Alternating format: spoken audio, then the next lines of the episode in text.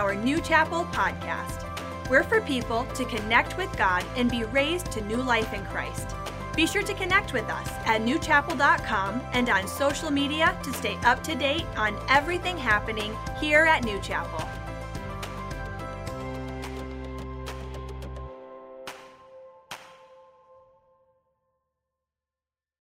Well, good morning, church. Welcome to the fourth part of our series called Armor Up. If you have anything to take notes with, pull that out right now. If you're watching online, hit that share button. It is a huge deal. Uh, we've been talking this month all about the armor of God found in Ephesians chapter 6. The Apostle Paul was in prison there. He's looking at a Roman Praetorian guard. And as he's looking at it, the Holy Spirit of God begins to speak to him a spiritual analogy for what the life of the believer can actually have. And I want to read it for us in Ephesians chapter 6. If you have a Bible, do turn with me there. Ephesians 6 13, then I'll jump to verse 17. The Bible says, Take up the whole armor of God and take the helmet of salvation. Look at your neighbor real quick and say, Armor up. A little bit louder. Do it to your other neighbor. Smile real nice. Say, Armor up. armor. Uh, we're talking today about the helmet of salvation, and we're going to be talking in a message entitled Crowned with the Benefits of Salvation. You know, Roman soldiers' helmets were amazing, they really were. Uh, made either out of steel or of bronze, they were, they were amazing. They were, they were really shiny. There would be a lot of engravings in them. Oftentimes, they would hammer different scenes onto the helmet, and it was, it was pretty cool. It was designed in such a way where it actually fanned out in the back and made it so in close combat, uh, it could withstand an axe coming at them, a sword, a blow from some club. And uh, it, it, was, it was pretty hefty thing altogether. And I love that it can take a blow because I found this. Uh, they call it the helmet of salvation, right? I found that in my salvation, in my life as a Christian, I've had some, some blows in my life. I've, I've had some attacks come to me. Anybody else in the room not want to lie? Great, perfect. So, um, yeah, I mean, stuff happens, right?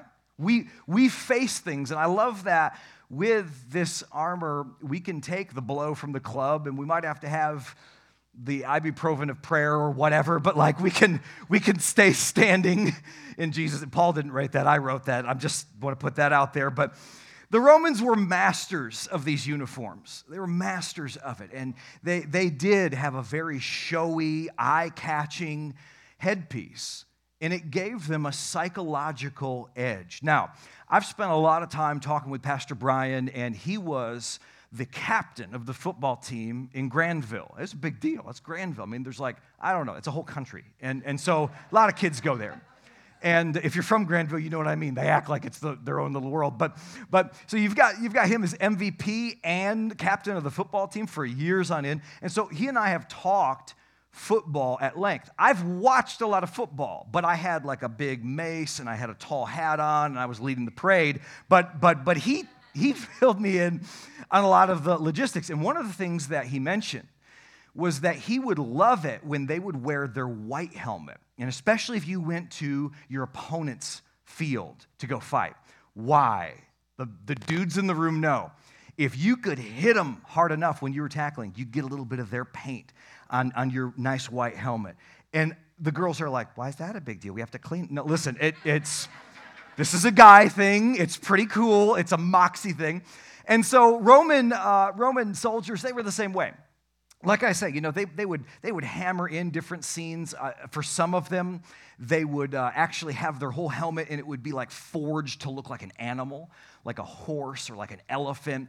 And if you could imagine how intimidating that would be in a, in a, in a Roman soldier, full regalia, they got this big helmet on, and they're coming at you with a sword and they're coming for blood, uh, it'd be pretty intimidating. You wouldn't be able to look away.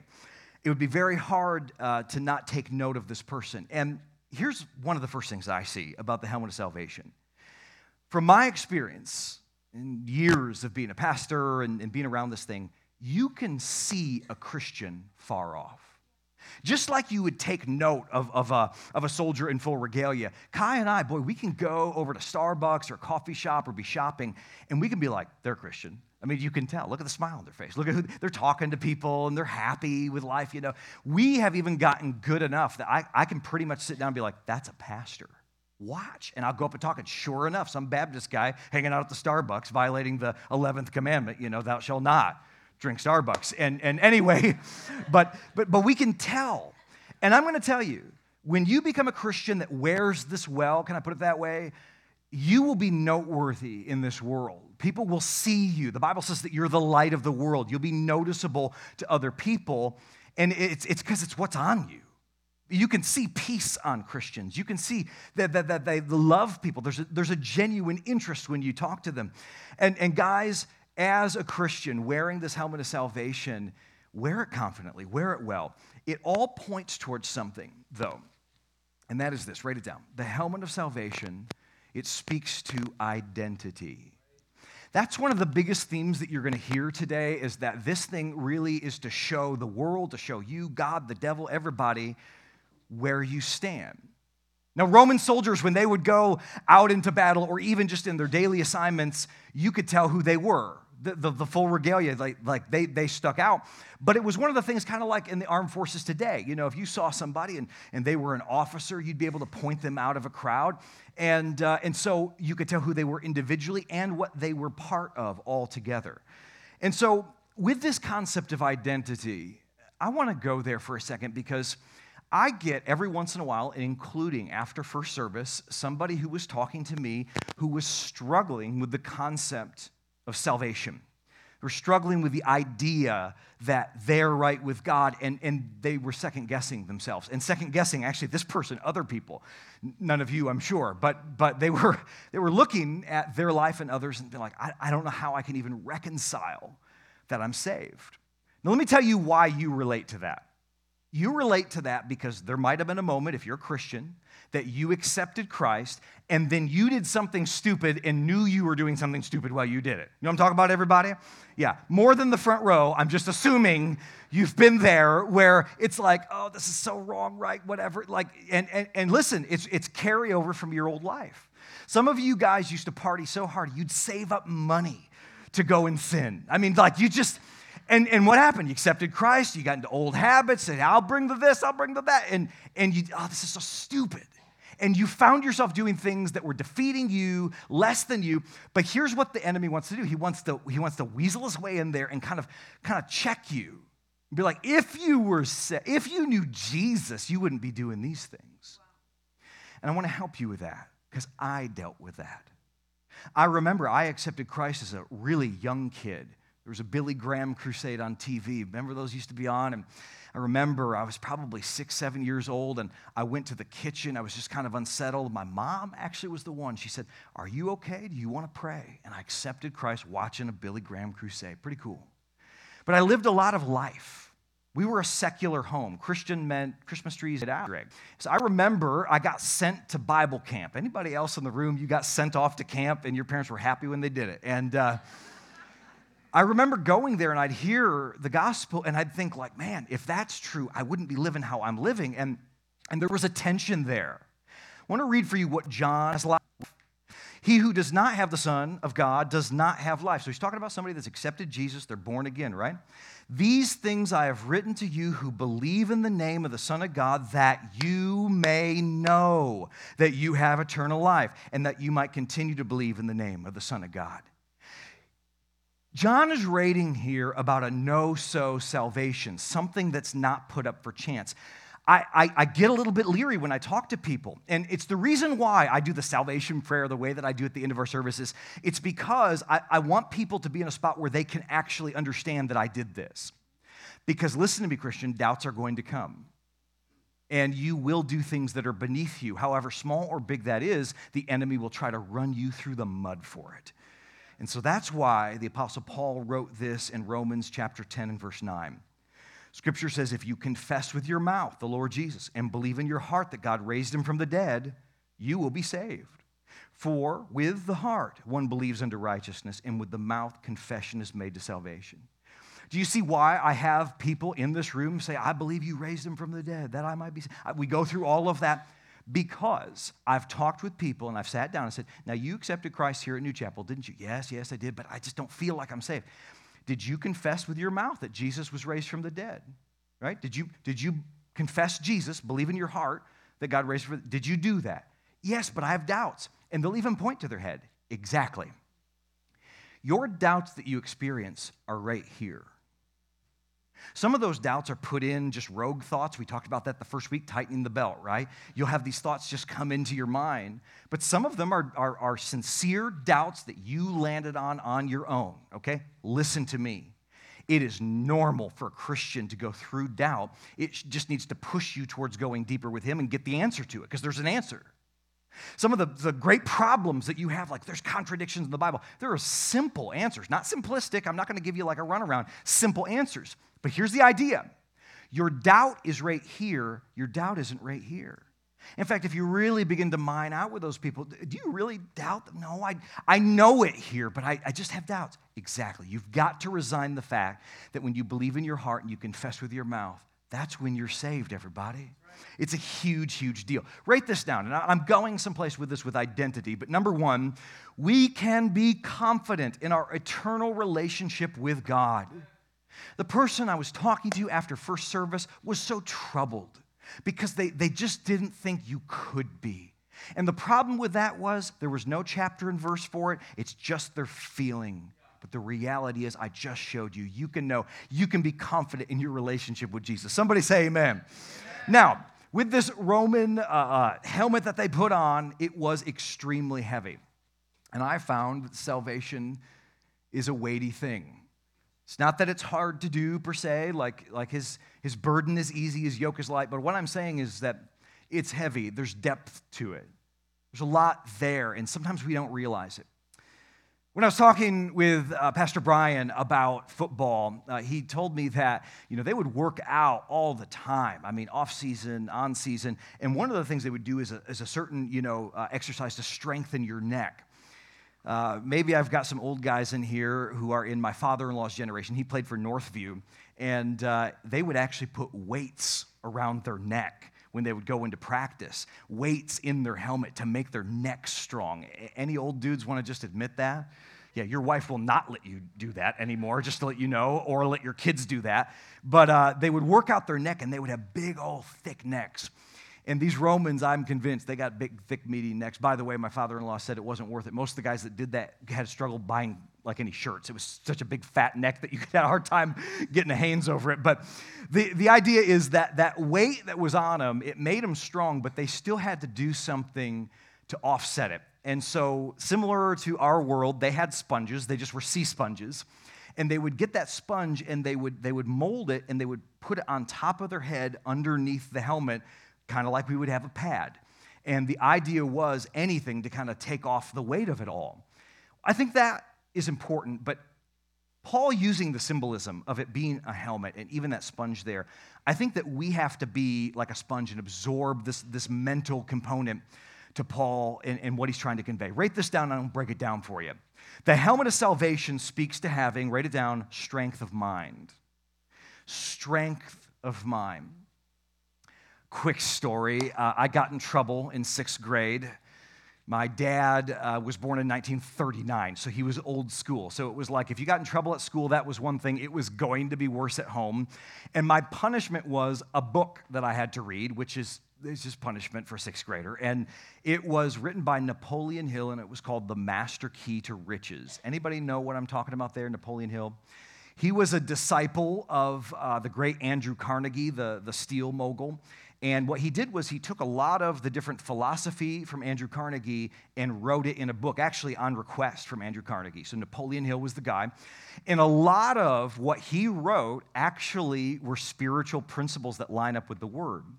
So when I think about somebody who is having strength of mind, one of the principles that he shared in that book was something called definite purpose. This is a person who has their mind set on something. It is, it is fixed on what they are going to do.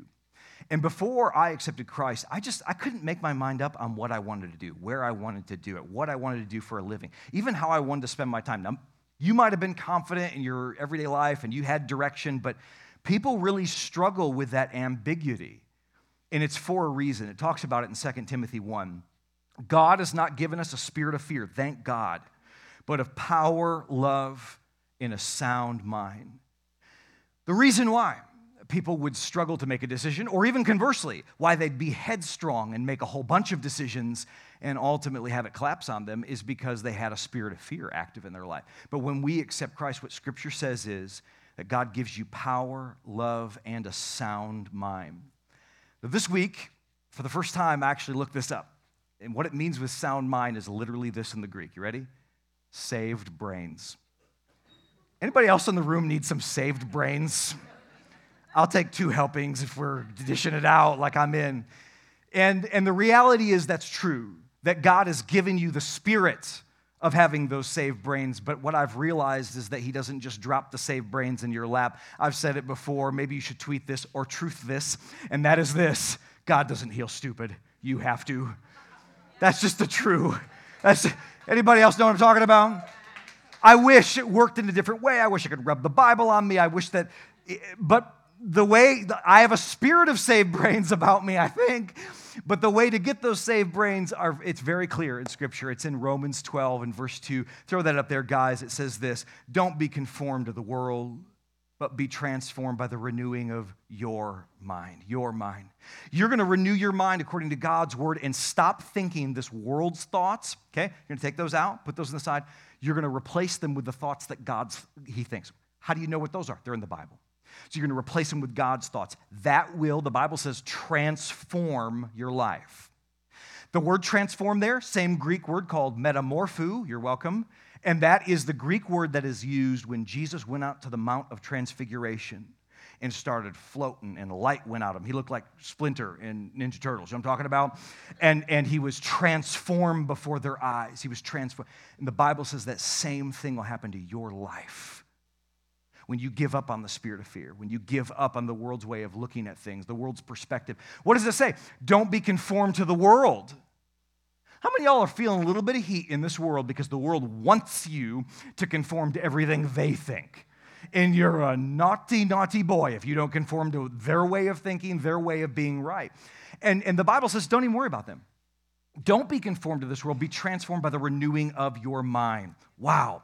Now, when we talked about the belt of truth the first week, we talked about how it, it's like a belt tightens, you can tighten your thought life. I've heard so much good reports about people that were able to manage those rogue thoughts that come in their mind. Um, I'm loving that that helps you. The helmet of salvation is different. So, the belt of truth helps you deal with rogue thoughts as they come in. It helps you have some discipline, tighten it up, deal with loose thinking. But the helmet of salvation deals with something different altogether. It's related to identity, it's related to having a sound mind. Here's what it is it gives you the ability to set your mind on the benefits of salvation. So I said you need to replace your thoughts, put those aside, get God's thoughts. When you start thinking those, you're going to have a transformative life, okay? That right there is the helmet of salvation. It's wrapping your mind around who you are in Christ. It wraps your mind around the benefits that God gave you, and it is a huge deal. Colossians 3, what does the Bible say? Set your mind on things above. It's something that you've got to actually forcefully direct your mind toward. It's not just the rogue thoughts and getting rid of those, it's then replacing those with something else. And if you don't, you'll be tormented the same way you were before you started the exercise. It is both. You want to control rogue thoughts and replace them with God's thoughts. Set your mind. The Greek, and I'm not even going to try to say the word because it's terribly confusing, but okay, I'll say it. It is uh, and you don't know better, but it, it is the Greek word for helmet. You're welcome. You learn something new every day. But it literally is to show it's in a word picture of a tight helmet, something that's tight on your head. Write this down. Number two, we can set our minds toward victory. You need to have that tight on you. If, you if you don't have the helmet of salvation and you're, you, have, you have God's word tight in your mind, if you don't have it, your mind will drift. Your mind will go to places that it shouldn't go, that aren't good for you to go. Life goes haywire. It happens all the time. What we need to realize is this we need more than just the belt of truth to deal with rogue thoughts. We need the helmet of salvation to, to, to replace those thoughts with God's thoughts. Let me read Romans 4 in verse 21. Scripture says this being fully persuaded that what God promised, he's able to perform. It's talking about Abraham, but the big highlight here is being fully persuaded. This is you renewing your mind. And you, like, how much do I need to hear about the Bible? How much do I need to, like, like bathe myself in the Word of God? Until you're fully persuaded of it. Until it is more real to you than anything else that you would face in this life. Guys, setting your mind in a word. Y'all remember that infomercial back in the day when you'd like be eating a whole bag of Doritos and Coke and you'd wake up at 3 a.m. on the couch and then there'd be that guy, he'd be like, set it You can't do that. Let me tell you something about setting your mind. Somebody says, Pastor Joe, how can I just set my mind and be done with this battle? Good and bad news, it's never going to end. You'll take you'll get better at doing that, but listen to me, Christian, this will be a tension to manage for the rest of your life. The Roman soldiers, they had these helmets, right? They had to bring with them oil to keep their helmets from, from getting destroyed, smelt, bronze back in the day with, with copper and other materials, that copper would begin to patina. And so, what they would do is they'd have this oil and they constantly would be polishing that helmet. And that's a picture of your life. You're going to go through battles, you're going to go through situations, and there needs to be constant refreshing from the oil of the Holy Spirit, where you go to God's Word and you go to church and you get in small group and you're like, hey, I'm thinking crazy. Can you help me with this? Like, if you said this to me, I'd say you're crazy. You're thinking crazy thoughts. Thank you. I just needed somebody to say, you need that. You need that washing in your life. Because I'm telling you, this thought life must be maintained. It's a huge deal. Now, I want to tell you what to set your mind on. The helmets that these soldiers wore often had large plumes that would go on them. Sometimes they'd be facing this way, oftentimes this way. You can imagine it, and, and oftentimes it'd be feathers. More likely, it would be horsehair, and it would be sticking straight up. And depending on what kind of plume you had on this helmet, it actually pointed towards what kind of rank you had. So, again, when you start talking about our military, you know, if you're talking about somebody who's a private, you know, I would still go up to that person and shake their hand and be like, thank you for your service. But then alternatively, you might have a general, somebody that outranks a private by so much, right? Big deal, heavy hitter. The truth is this they both have rank. Yes, one is higher, one is lower, but they both are due respect. We understand that currency in our social society, at least we should. And in the same way, what, what I believe Paul is trying to show us is that when you accept Christ and you put on that helmet of salvation, you have rank. You might not be as, as bad to the bone as Billy Graham was. I mean, he, he's bad to the bone guy. He led a whole bunch of people to Jesus. You might not be a, a pastor or anything like that. You might say, Pastor, you outrank me by position. But the reality is this the way I approach God is the same way as you as a man. And we all have rank in this kingdom. I want you to see that. Write this down the helmet of salvation speaks to rank. Massive deal. Massive. Because, because many of us in the room, you don't even acknowledge who you are. You say, oh man, I barely got saved. And you just, you diminish the work that Jesus did in your life. And you can't do that. God, God has more for you. Salvation includes eternal life when you die. But listen to me, that is not all that salvation is. Don't you know that they had a way to deal with sin in the Old Testament? They did. They had a covenant. In fact, try to talk to a, a, Jew and talk them out of their property, talk them out of their financial blessing that they have from God. You can't do it, right? They're the ones that own the diamonds.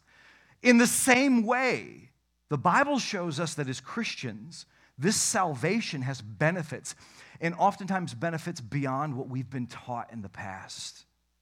Benefits that many of us just leave on the table. Why would the Holy Spirit compare our salvation to this piece of armor? Great question.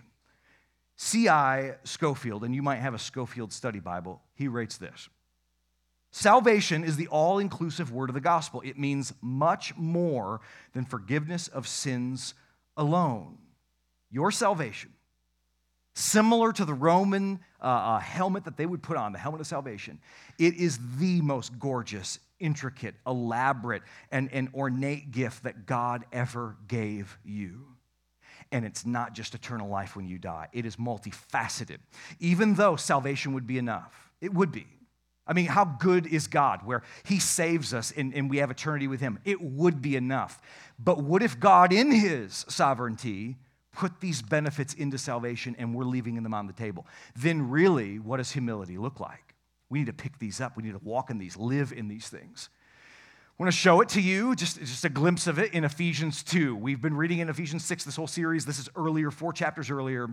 Bible says this in Ephesians 2. God made us alive now, no church in Grand Rapids. We go knocking on anybody's door. Hey, does God make us alive? No problems. Here's where the problem is God made us alive together with Christ. By grace, you've been saved, and raised us up together.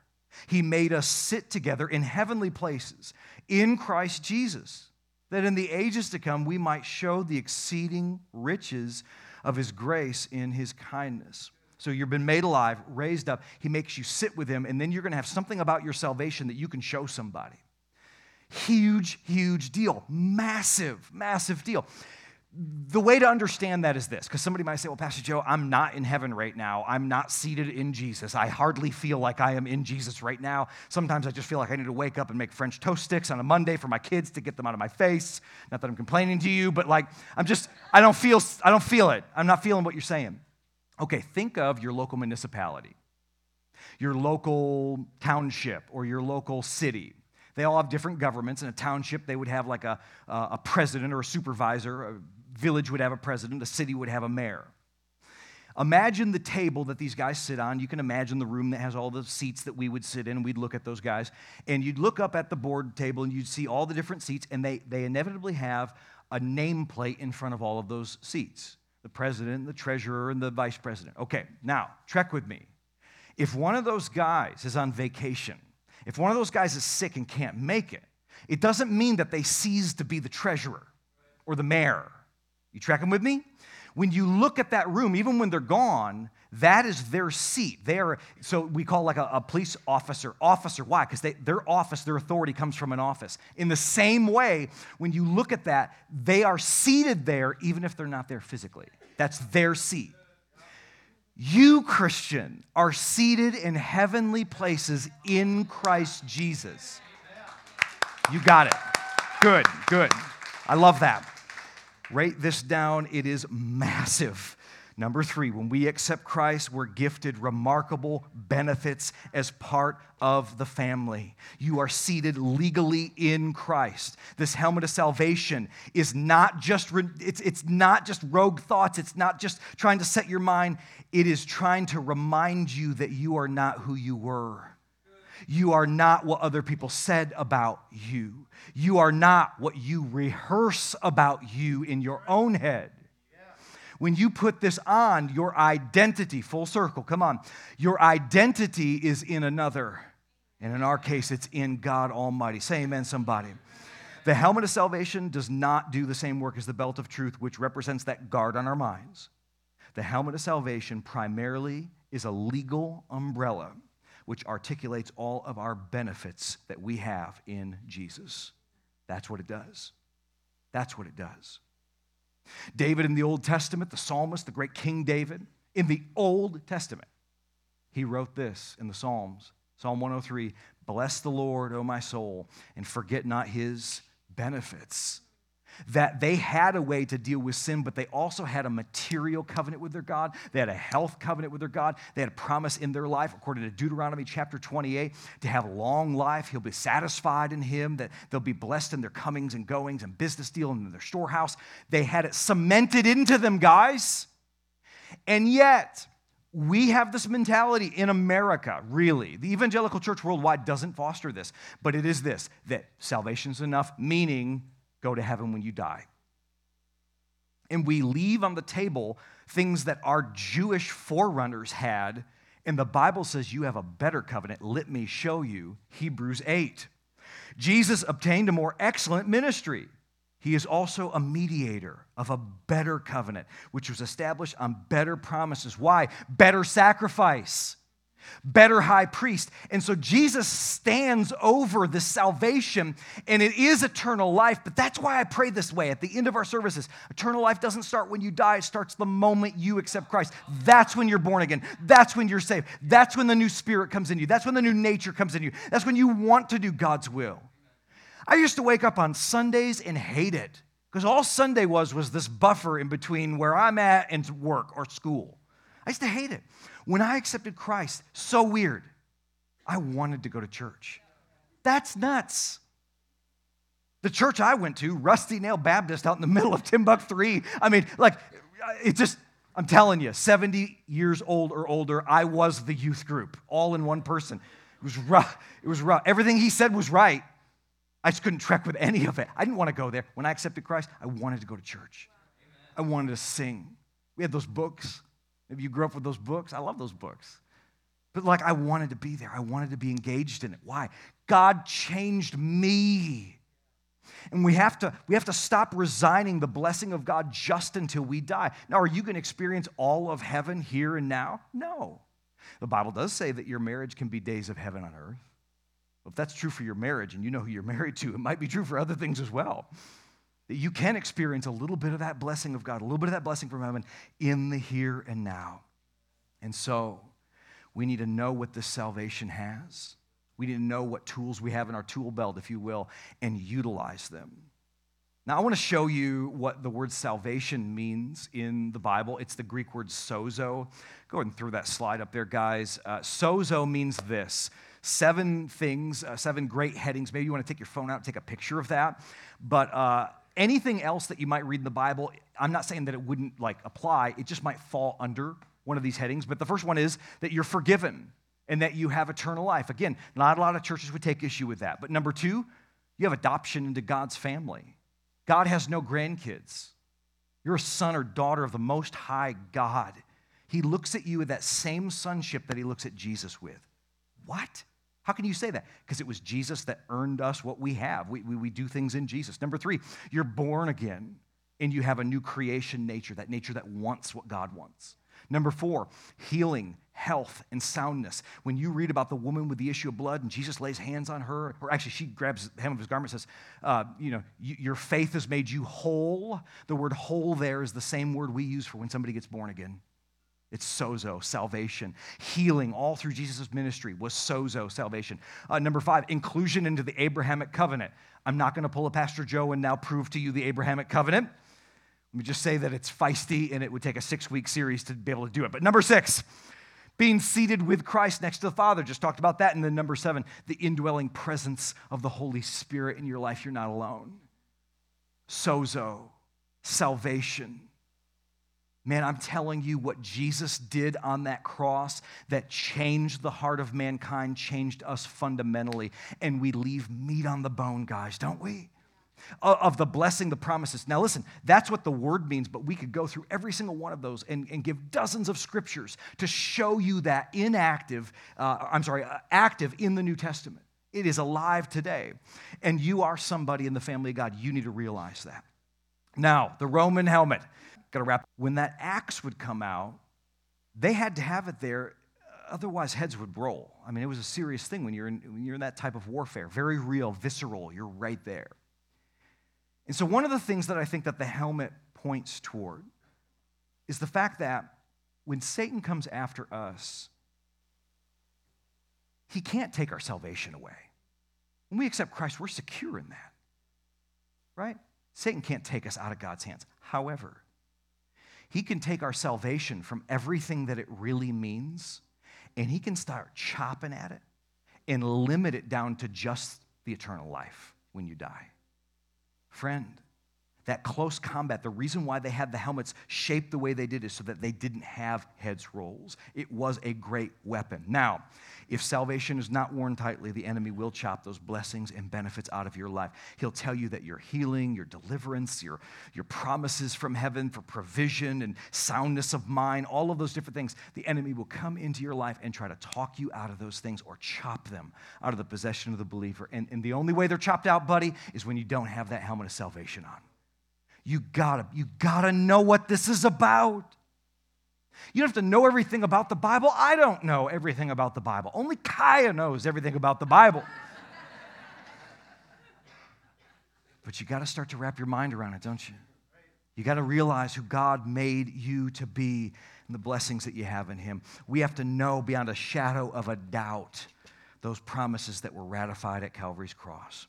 And that's why we need to study the Word of God. You need to listen to teaching all the time. New Chapel has a podcast. Subscribe to the podcast. Immerse yourselves in these things because we don't know enough about our identity. We don't know enough about healing, about deliverance. We don't know enough about who God made us to be as a new creation in Christ. And we won't until we immerse ourselves in it. Last point the Word of God is what puts the helmet of salvation on our head.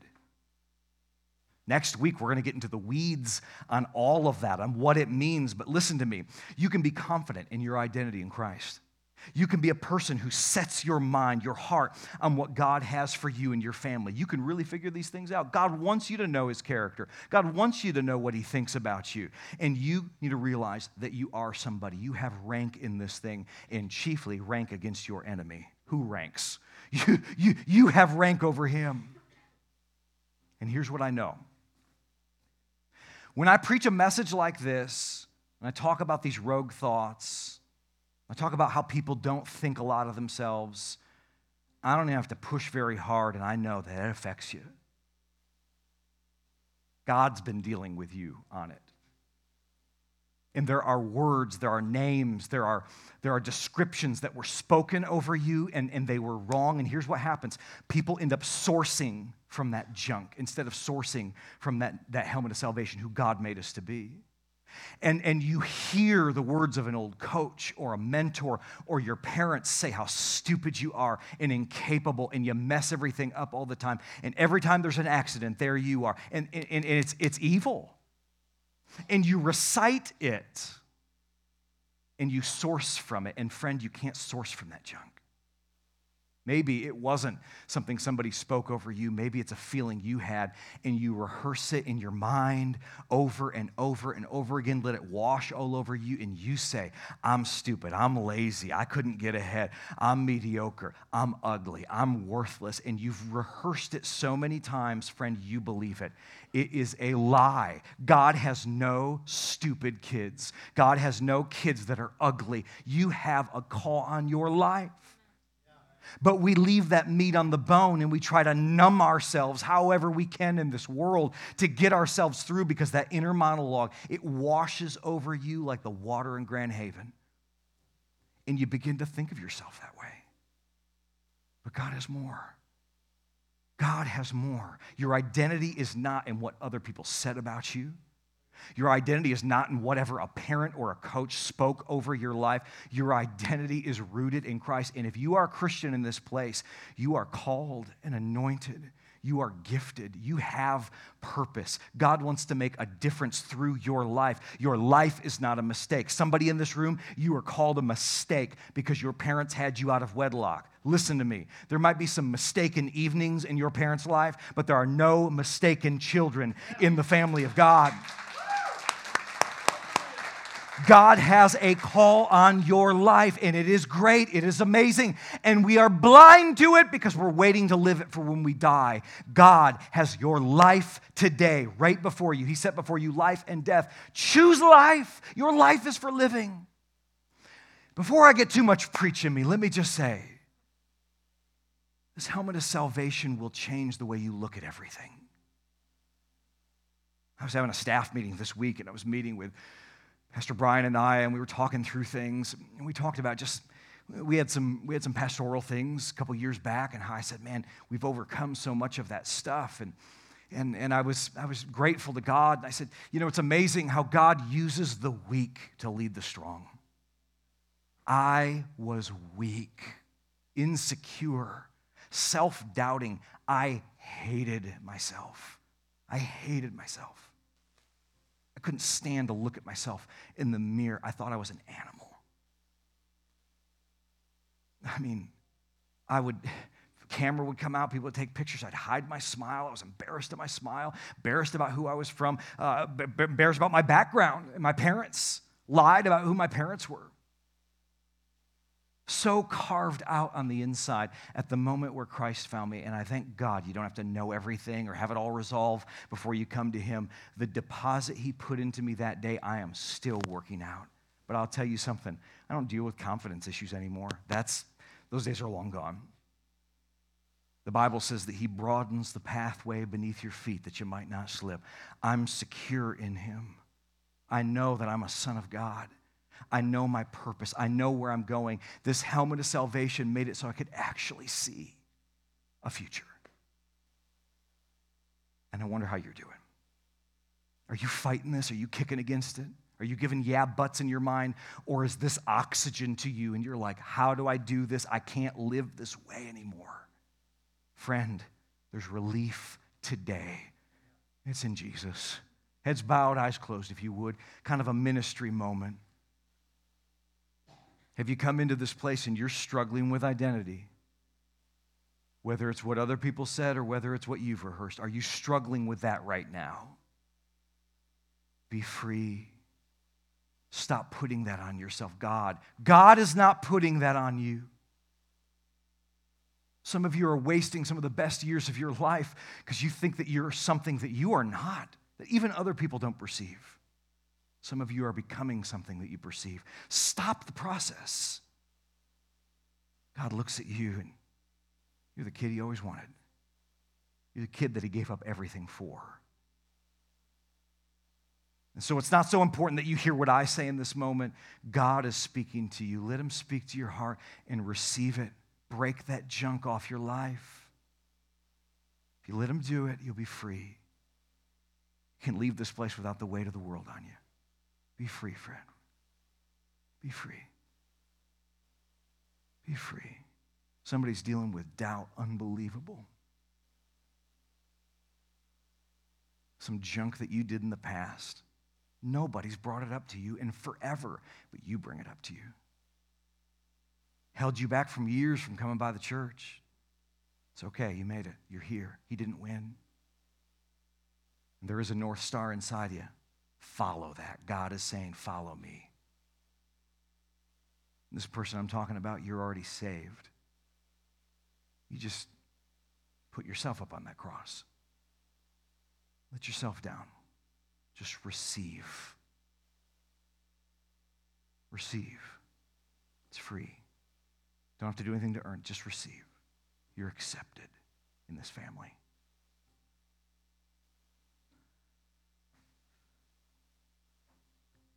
Father, in this holy moment where people are being made free, I know that the greatest freedom we can experience is in you. It's relationship with you. If there's somebody in the sound of my voice that doesn't know you, God, help me to find them. It's in Jesus' name I pray. Amen. Heads bowed, eyes closed, just for another minute.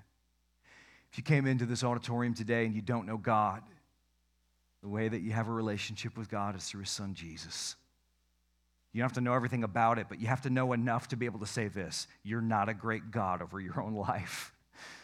And that Jesus, when you call Him Lord, when you call Him boss, you're giving that control over to Him. You're putting your life in His hands, saying that I'm not a good God, but God, you are the best. When you do that and confess Him as Lord, believe in your heart that God raised Him from the dead, the Bible says that you will be saved. And so, church, we're going to do that. If you mean it, you're going to leave this place new, different, changed from the inside out. If you leave this place having only said it, reciting poetry, friend, you'll leave the way you came in. But I think this is your moment. Despite the doubts you have in your head, I think God is working on you to the point where you're ready to do this. Heads bowed, eyes closed. Pray this prayer out loud with me. Church, say it loud and proud with those saying it for the first time. Pray, Dear Heavenly Father, Dear Heavenly Father thank you for sending Jesus to die on the cross in my place for my sin so I can be forgiven. You raised him from the dead. This I believe.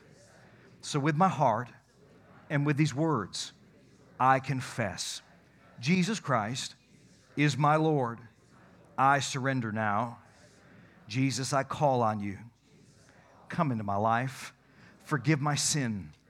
Put your spirit in me I receive all that you have for me.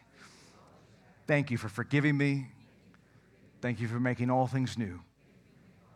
In Jesus' name, amen and amen. Give it up for those people that accepted Christ. Hallelujah. Listen, we cheer because we're proud of you. We cheer because we know the freedom that's on the other end of that, and we know the freedom that's on the other end of being 10 years a Christian. We're excited for you. But listen, if you accepted Christ, you got to let somebody know.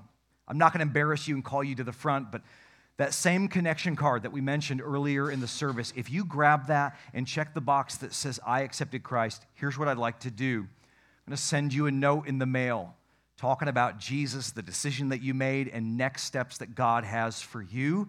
He has huge things, the least of which is to fill out that connection card. So don't be afraid to do it. Please do it. People aren't going to know if you're asking for a prayer request or if you're a first time visitor, but I need to get you that information. And if you came with somebody and they accepted Christ, encourage them to fill out that connection card. One more time, church. Let's celebrate with those people that accepted Christ. Hallelujah. You can stand up on your feet all over the room. Did you get anything out of part four of this series? Starting next week, starting a new series, but staying in the same vein. It's going to be called Field Guide to Spiritual Warfare, but we're going to be continuing talking about the armor of God. This is a great opportunity to invite your friends and family out to this. Uh, I know it's not going to disappoint, not because I'm so great. This content is changing my life. And so I encourage you to bring somebody out for that. A couple of quick announcements. Uh, the first one of which is New Chapel Connect. We changed that, it's happening during both services. Next week is going to be the first part of that called Partnership One. I'm going to dot back there to say, hey, be able to meet you, but it's also an opportunity to watch the teaching, talking about our church and how we can partner together to make a difference in our area. Some people have asked, Pastor Joe, how do I join New Chapel? That would be the way you can join the church. It's happening both services, 9 and 11, so that you can attend that and attend church, or vice versa at 9, 11, 11, or 9, however that works for your schedule. Uh, another announcement that I have is this uh, we are having a personal safety class on March 19th here at the church at 8 a.m. This is going to be an opportunity for you to get your CPL and be able to have a concealed license.